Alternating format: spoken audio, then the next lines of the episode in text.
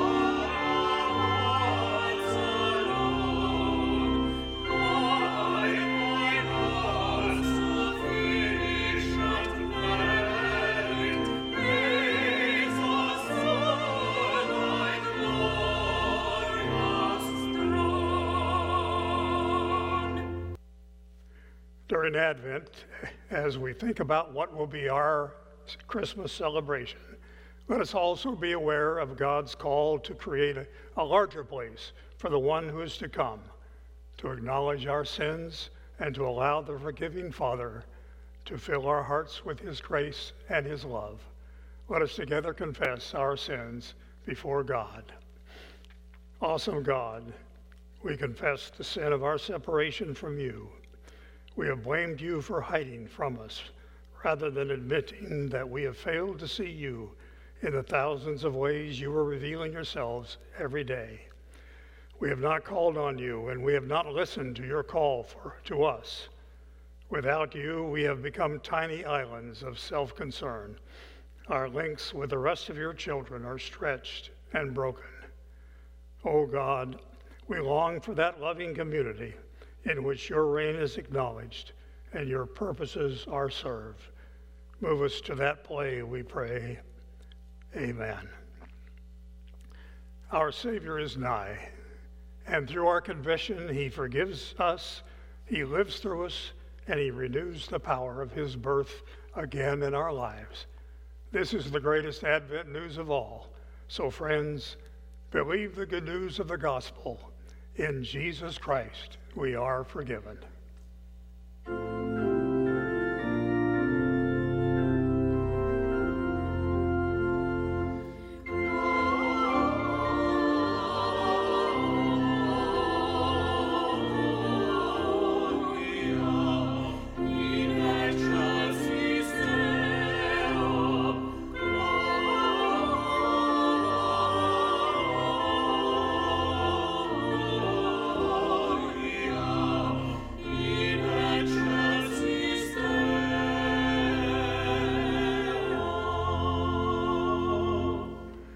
And now let us share that historic creed of old, the Apostles' Creed.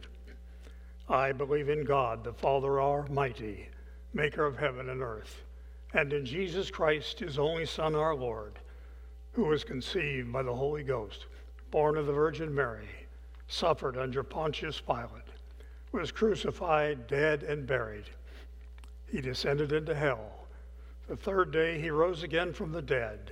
He ascended into heaven and sitteth on the right hand of God the Father Almighty. From thence he shall come to judge the quick and the dead. I believe in the Holy Ghost, the Holy Catholic Church, the communion of saints, the forgiveness of sins, the resurrection of the body, and the life everlasting. Amen. Now's the time for us to greet one another in the sanctity of our homes, and we trust that the peace of Christ is with you. And as we share the peace, we invite you to watch this special video in which people talk about their peace.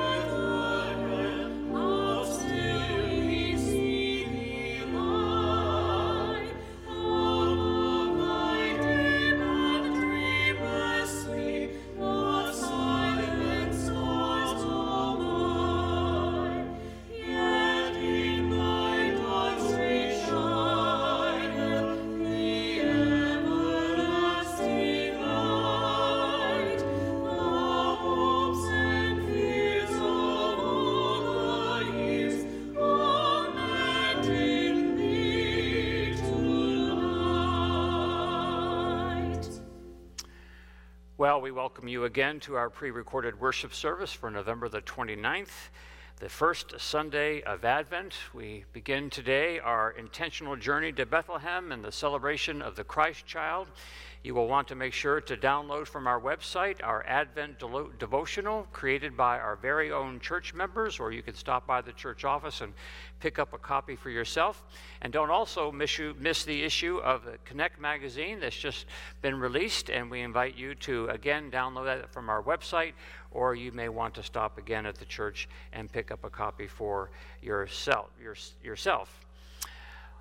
One stop for your Advent journey for you and your family is Christmas Under the Stars on Wednesday, December the 9th at 5:30 p.m. right here in our courtyard. You will be caroled to by our Palms preschoolers and inspired by the retelling of the Christmas story by our youth for young families and for the young at heart, so all are welcome. Come join us then. Also starting this Wednesday, December the 2nd, you won't want to miss The Music of Advent, hosted by Geneviève Beauchamp and an assortment of our pastors. This week on Wednesday at 6:30 via Zoom, you'll have the chance to learn about the music and history of Tizay worship with Geneviève and Mingie Brown. You can register on our website to join this inspiring time of learning and singing. Another way of preparing for Christmas is adopting an angel from the Salvation Army Angel Tree, a chance to bring joy to the life of a young person or a senior who are not likely to receive much of anything at Christmas. You can find that link to the Salvation Army Angel Tree project on our website. The unwrapped gifts need to be delivered directly to the Salvation Army collection site right over on Tuttle Avenue by December the 9th. Speaking of the Salvation Army, we can still use a bunch more ringers over at the Publix on Beneva and Bee Ridge. Again, the sign-up is on our website. It all goes to support this very important mission partner here in our community. Just 2-hour shifts and a whole lot of joy and encouragement that you will give. Ringing got started on Friday and will continue through to Christmas Eve. Christmas flower donations and dedications are being received, again, on our website. At the top of our homepage, click on Events, and you'll find your way to sign up and donate. Another way to serve in this season is to help us in the food pantry with packing groceries and distributing to those who need support, especially during these holidays. Just yesterday, we handed out 120 turkeys to those who had gathered. So you can sign up to help us out on our website again, and there's a great need, especially during Tuesday, Wednesday, and Thursday. We continue our conversation about race in the church tomorrow night at 6 p.m. on Zoom. You can register online. We'll be talking about the book, The Color of Law. You don't have to worry about reading it. You can just get on the Zoom call. We'll watch a short video, and then a discussion will follow. That's tomorrow night at 6 o'clock. Lastly, we want to thank you so much for your overwhelming response to our congregational survey. 660 of you responded. Your feedback has been so helpful in guiding our decisions about how to proceed during these unprecedented times.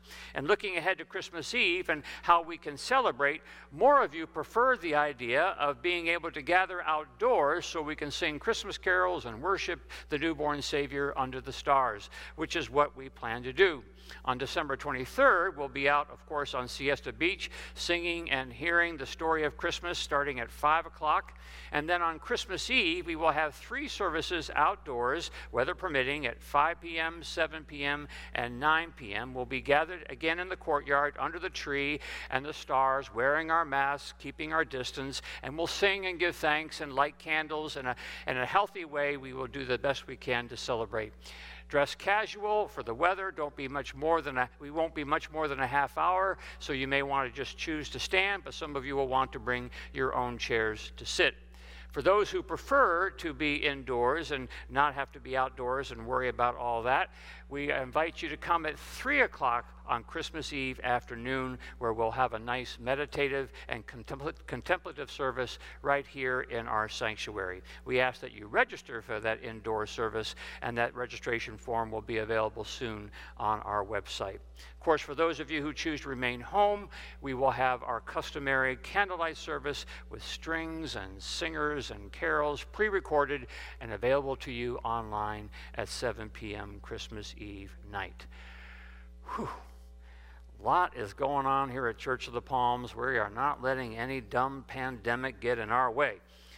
May you have a blessed and safe and healthy Advent journey. Let us continue our worship.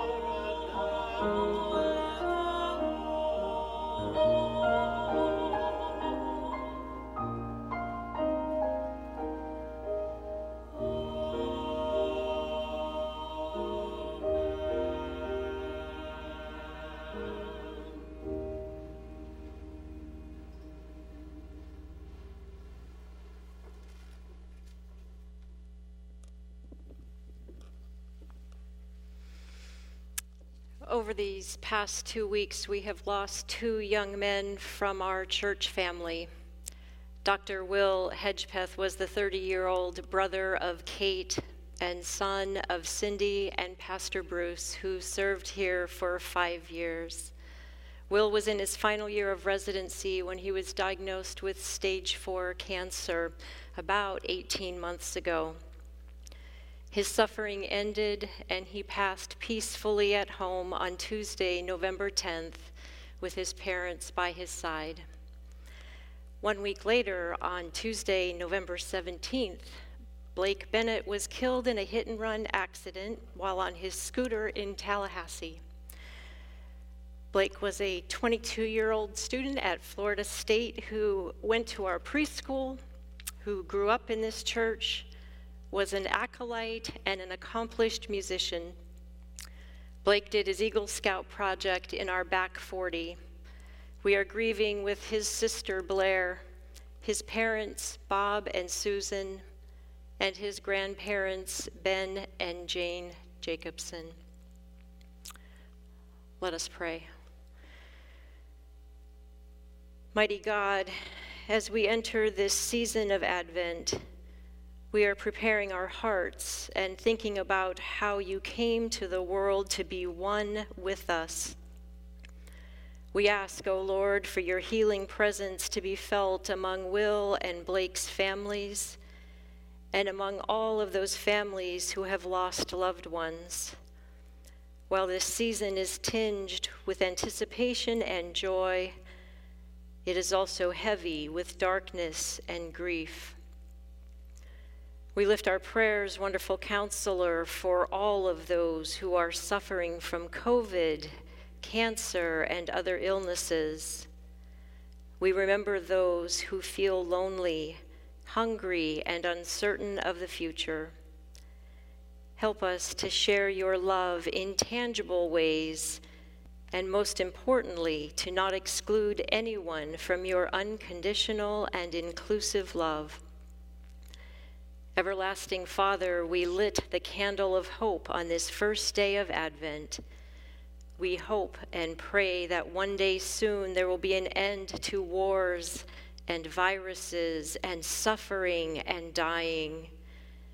Our hope is in you, O Lord, to keep us grounded and present to the need among us, and to keep us focused on the most important thing, receiving and extending your grace and love.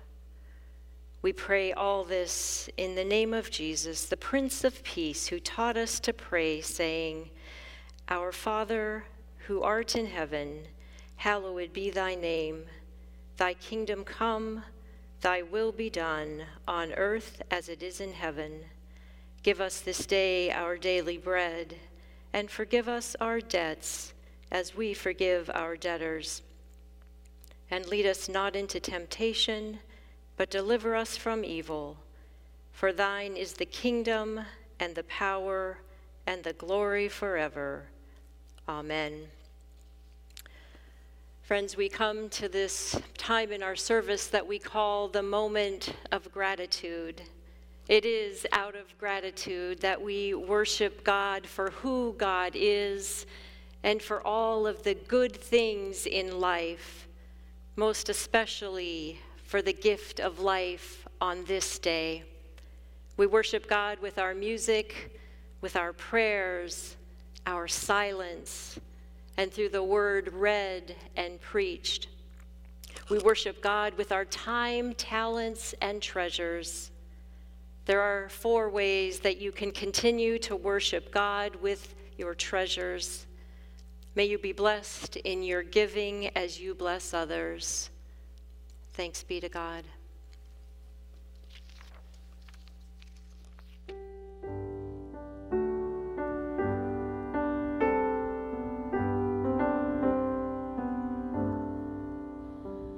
When blossoms forward 'mid the snows upon a winter night was born the child, the Christmas rose, the King of Love.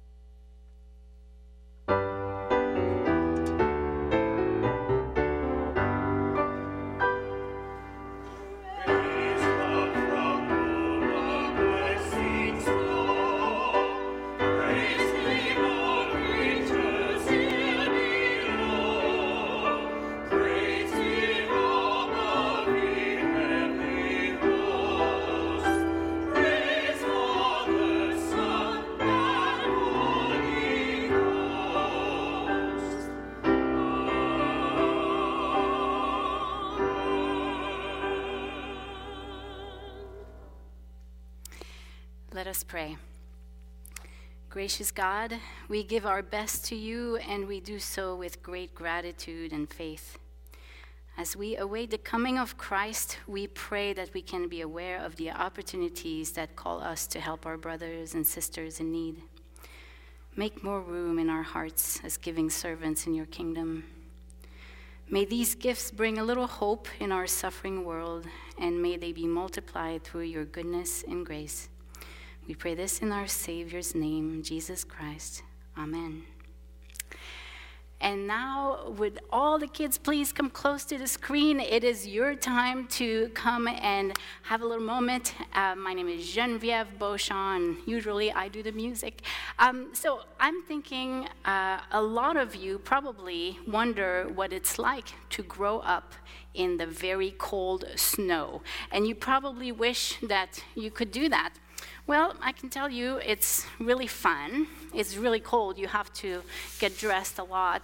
But it's fun because you get to do, throw snowballs, and you can make some snowmen, and you can go skiing, you can play hockey, which is really fun. And you can do all kinds of things, but what people don't really think about is that when you live in the really cold snow, it gets really dark because you're very far from the equator. So what happens is you're trying to, you get up in the morning and then it's completely dark. You eat your breakfast and it's completely dark in the winter. And then you go to school, you finish at 3 p.m. and then it's dark again. So a lot of darkness, and you just have to have a lot of light. And the other thing about the winter is that, there's a lot of snow, right? That's what we want. You want to have a lot of snow, but in order to have a lot of snow, you have to have a lot of clouds. So even during the daytime, which is really short, it is very, very dark because it's cloudy. So that's what it's like to live in the cold. It's a lot of fun, but a lot of darkness. And what happens is people are really hanging on to hope because they get tired of the winter darkness, but they know that the spring is coming every single year, and every year it gets a lot better. So in our story here, we're thinking about the Old Testament, and the people in the Old Testament, they had a lot of darkness also. It was not the kind of darkness here with the sky, but it was a lot of bad people and bad rulers, and people didn't know how to behave themselves. So the prophet Isaiah came and he said, you know what? Hang in there and have hope because the light is coming, and you are going to get to see the Savior that will come and save the world. So people started having hope, and what a wonderful word, the word hope, right? It lets us know that something better is coming, and that's why we light the hope candle. And one more thing, this year was kind of a sort of a dark year. I don't know if you agree with me, but I feel like, you probably had a birthday party that was very small, if you had one at all, or maybe your Thanksgiving was really small, and maybe your Christmas will be, and, you probably don't get to see your friends as much as you do, or you don't travel, the things that you really love to do. So it feels a little bit like darkness, but again, we know to have hope. We know that God is working through the scientists and the doctors, and he's making sure that these people are bringing hope to our world so that we go back and do what we love doing the most. So hang on to this hope, and when you have hope, you also have to have patience, and patience is the next fruit of the Spirit that we'll be studying next month. Pray with me. Good morning, God. Thank you for taking care of us, and give us patience and help us see the light of Christ shining on our path every day, whether it's cloudy, snowy, or sunny. We pray this in Jesus' name. Amen.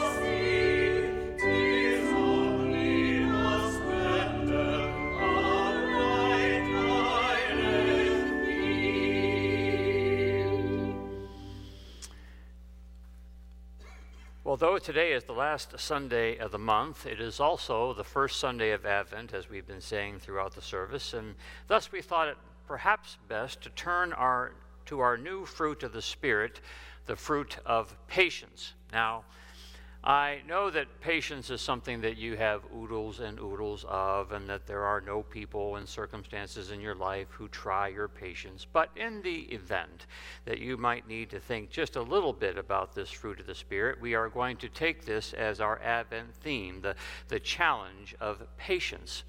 Advent is really about patience, isn't it? Patiently waiting for the coming of God, waiting patiently for God to do God's new thing. So we're going to turn this month to the Scriptures and those within Scripture who patiently waited for God to come in the form of his Messiah. Today we're going to look at the prophet Isaiah. Next Sunday, we'll look at Zechariah and Elizabeth. Then after that, John the Baptist. And then, of course, Mary and Joseph. So today, we look at one of the great messianic prophecies, a part of which we listened to earlier when we lit our Advent candle, Isaiah chapter 9, verses 2 through 7. Hear the word of God. The people who walked in darkness have seen a great light. Those who lived in the land of deep darkness, on them has light shined. You have multiplied the nation. You have increased its joy. They rejoice before you as with joy at the harvest, as people exult when dividing plunder.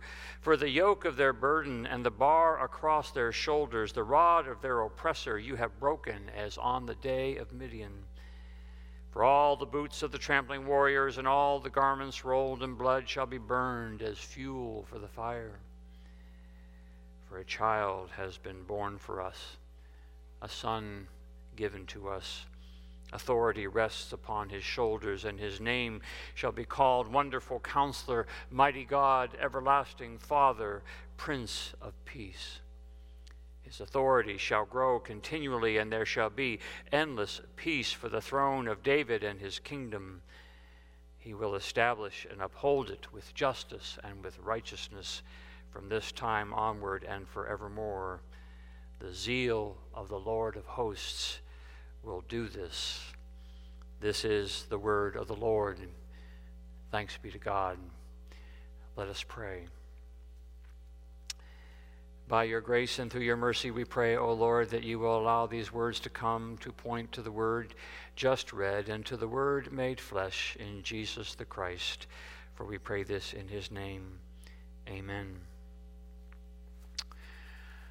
I once visited a parishioner at her office and noticed that she had pinned to her bulletin board a little Xerox piece of paper that said the following: due to financial constraints and until further notice, the light at the end of the tunnel has been turned off. Rather unique and quizzical thing to see posted in someone's office: due to financial constraints and until further notice, the light at the end of the tunnel has been turned off. When I asked her about it, she told me that she had it there to remind herself of the ongoing tension there exists always between an assessment of present resources and that hope beyond hope of something even better to come. That as dark as it may seem, as hard as it is to see, that there's still a light there at the end of the tunnel, even though there may be some within the organization who want to turn it off. We live, don't we, always in the middle of a realistic inventory of what seems available to us now and a hope that somehow, someway, something is going to get better, that the equation will work out to something more than the sum of its parts, that 2 plus 2 might equal 5, that 3 plus 3 might equal 12, that the present constraint does not, in fact, have the ability to turn out that light at the end of the tunnel, that no matter how dark the tunnel might appear to be, no matter how long it might wind into the gloom and shadows, that there is still a light somewhere at the end, an opening into another vista. When Abraham Lincoln stood before a divided nation 160 years ago, a nation on the brink of civil war, a nation sorely divided over important issues, he concluded his first inaugural address by speaking into that darkness and saying, "The mystic chords of memory will someday swell the chorus of the Union when again touched by the better angels of our nature." Lincoln looked beyond the present darkness to a glimmer of light that shined in the darkness, the better angels of our nature, as if to say that there was a light not only at the far end of the tunnel, but that there was a present light reflecting upon we who have been born in the image of God, that the light of God reflects upon us, the light of God refracts through us, that the light awakens the better angels of our nature.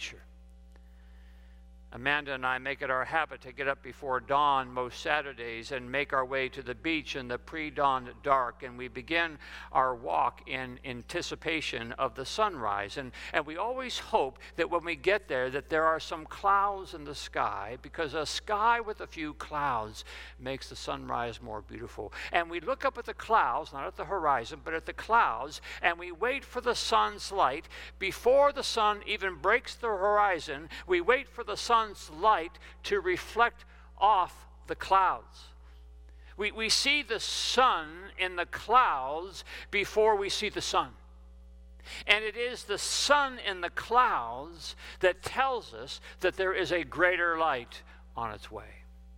And I wonder if that isn't how the light at the end of the tunnel works, that before we can actually see the light, we see the light reflected off and refracted through the better angels of our nature, that we who wait, who walk in the darkness, who dwell in the land of deep darkness, are the ones upon whom the light of the world reflects and through which the light of the world refracts.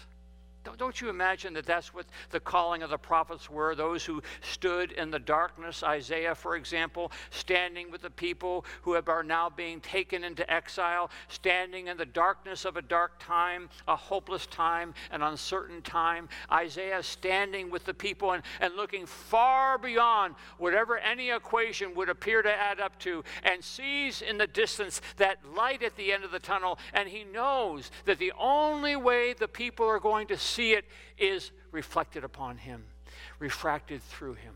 The cloud in the sky there to tell them that the sun, while delayed, is on its way.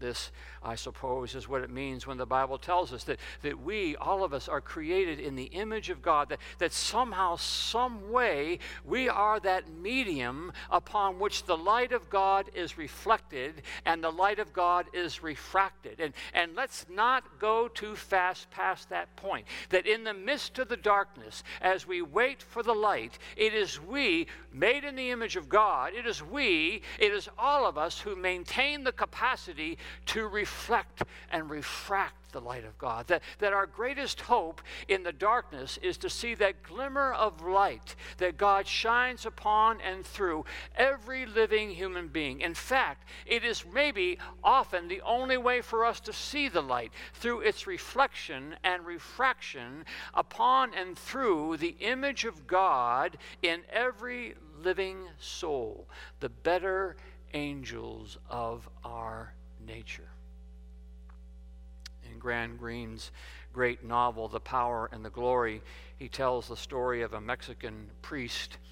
And as priests go, he's a pretty sorry one. He's an alcoholic. He's broken his vow of chastity. He is on the lam. So in his effort to stay ahead of the law, the priest travels from town to town, half in search of his next bottle, but also half in search of people looking for an agent of redemption. And what he discovers along the way in his moments of sobriety is that somehow it is his own brokenness that allows him to look with mercy mercy upon the brokenness of others. It is his own brokenness through which the light of Christ refracts into the brokenness of others. It is his own brokenness that helps him see that the light of Christ is reflected in the brokenness of others. It is his own need of redemption that helps him to see the need of redemption in others. It is his own failure as a priest and human being that allows him to see with mercy the failures of others.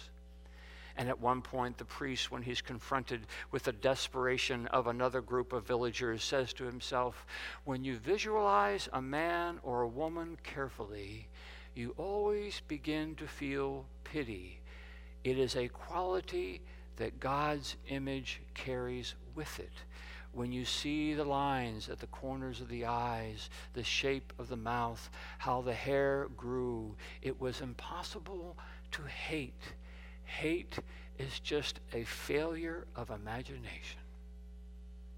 So we imagine, don't we? Like the great prophets of long ago, we imagine ourselves as the image of God, as the reflectors and refractors of God's light to one another. This is where we find hope in reflecting the light of God and in receiving that light of God reflected from others.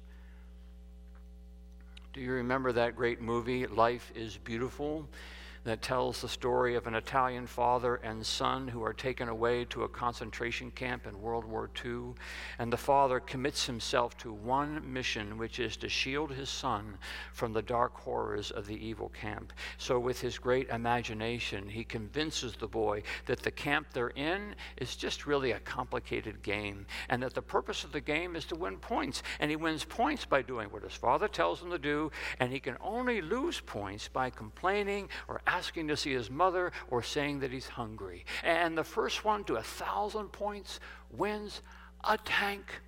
And so the whole time there, the father, for the sake of the son, transforms the dark camp into a game and reflects light into the darkness. He is there to serve his boy, and all is predicated in something that Guido, the father, learns early in the movie when his uncle is training him to be a restaurant server.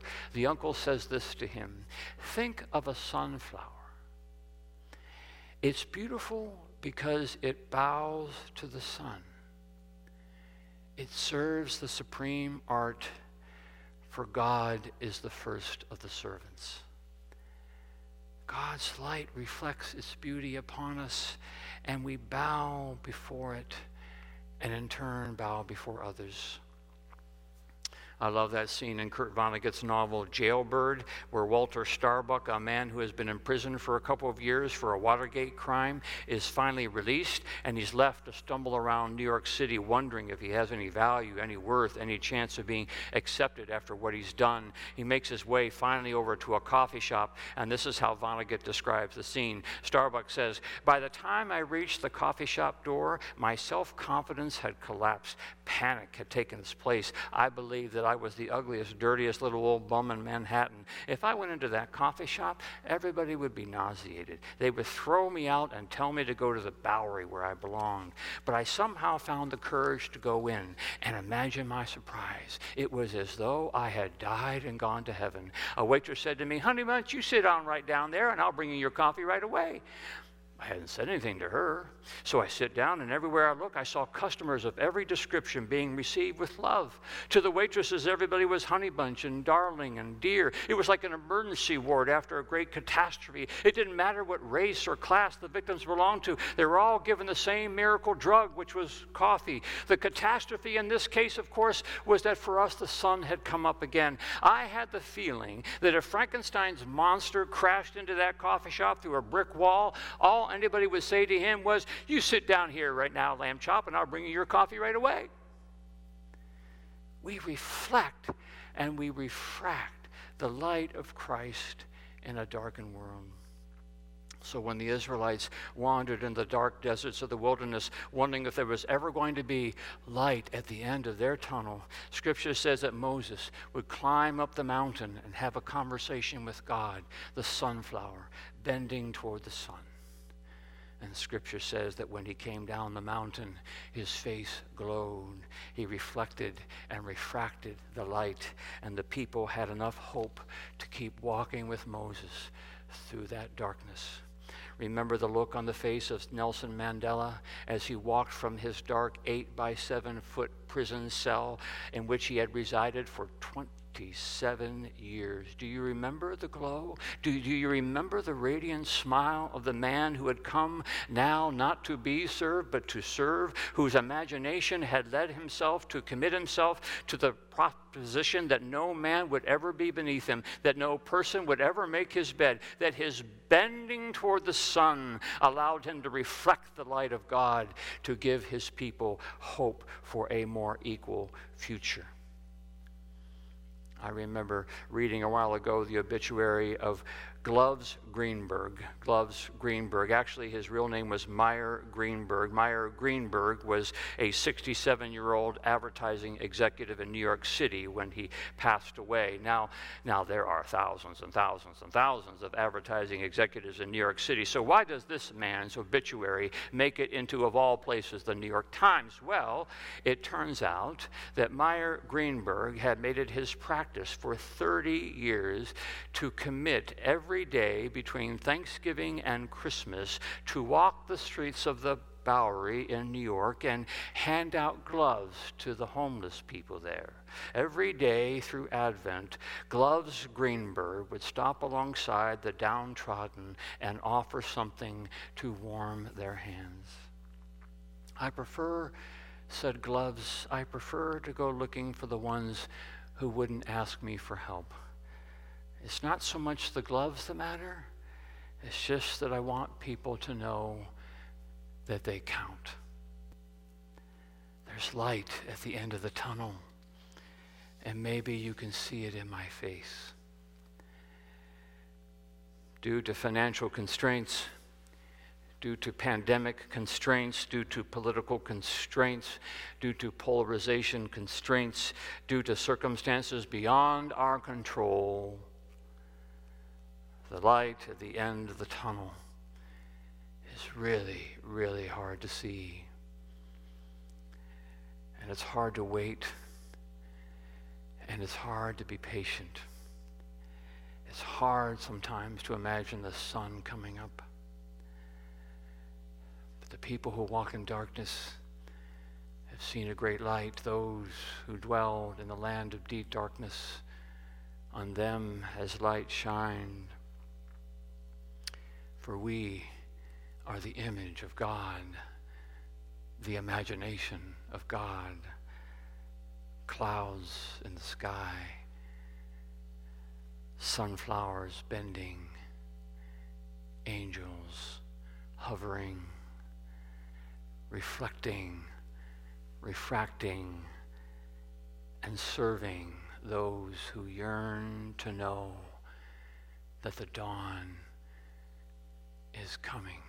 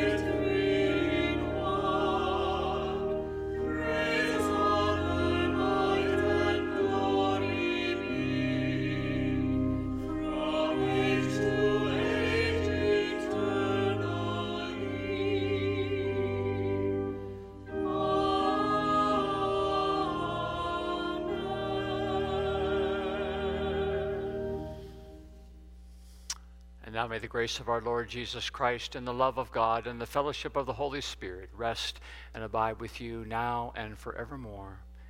Amen.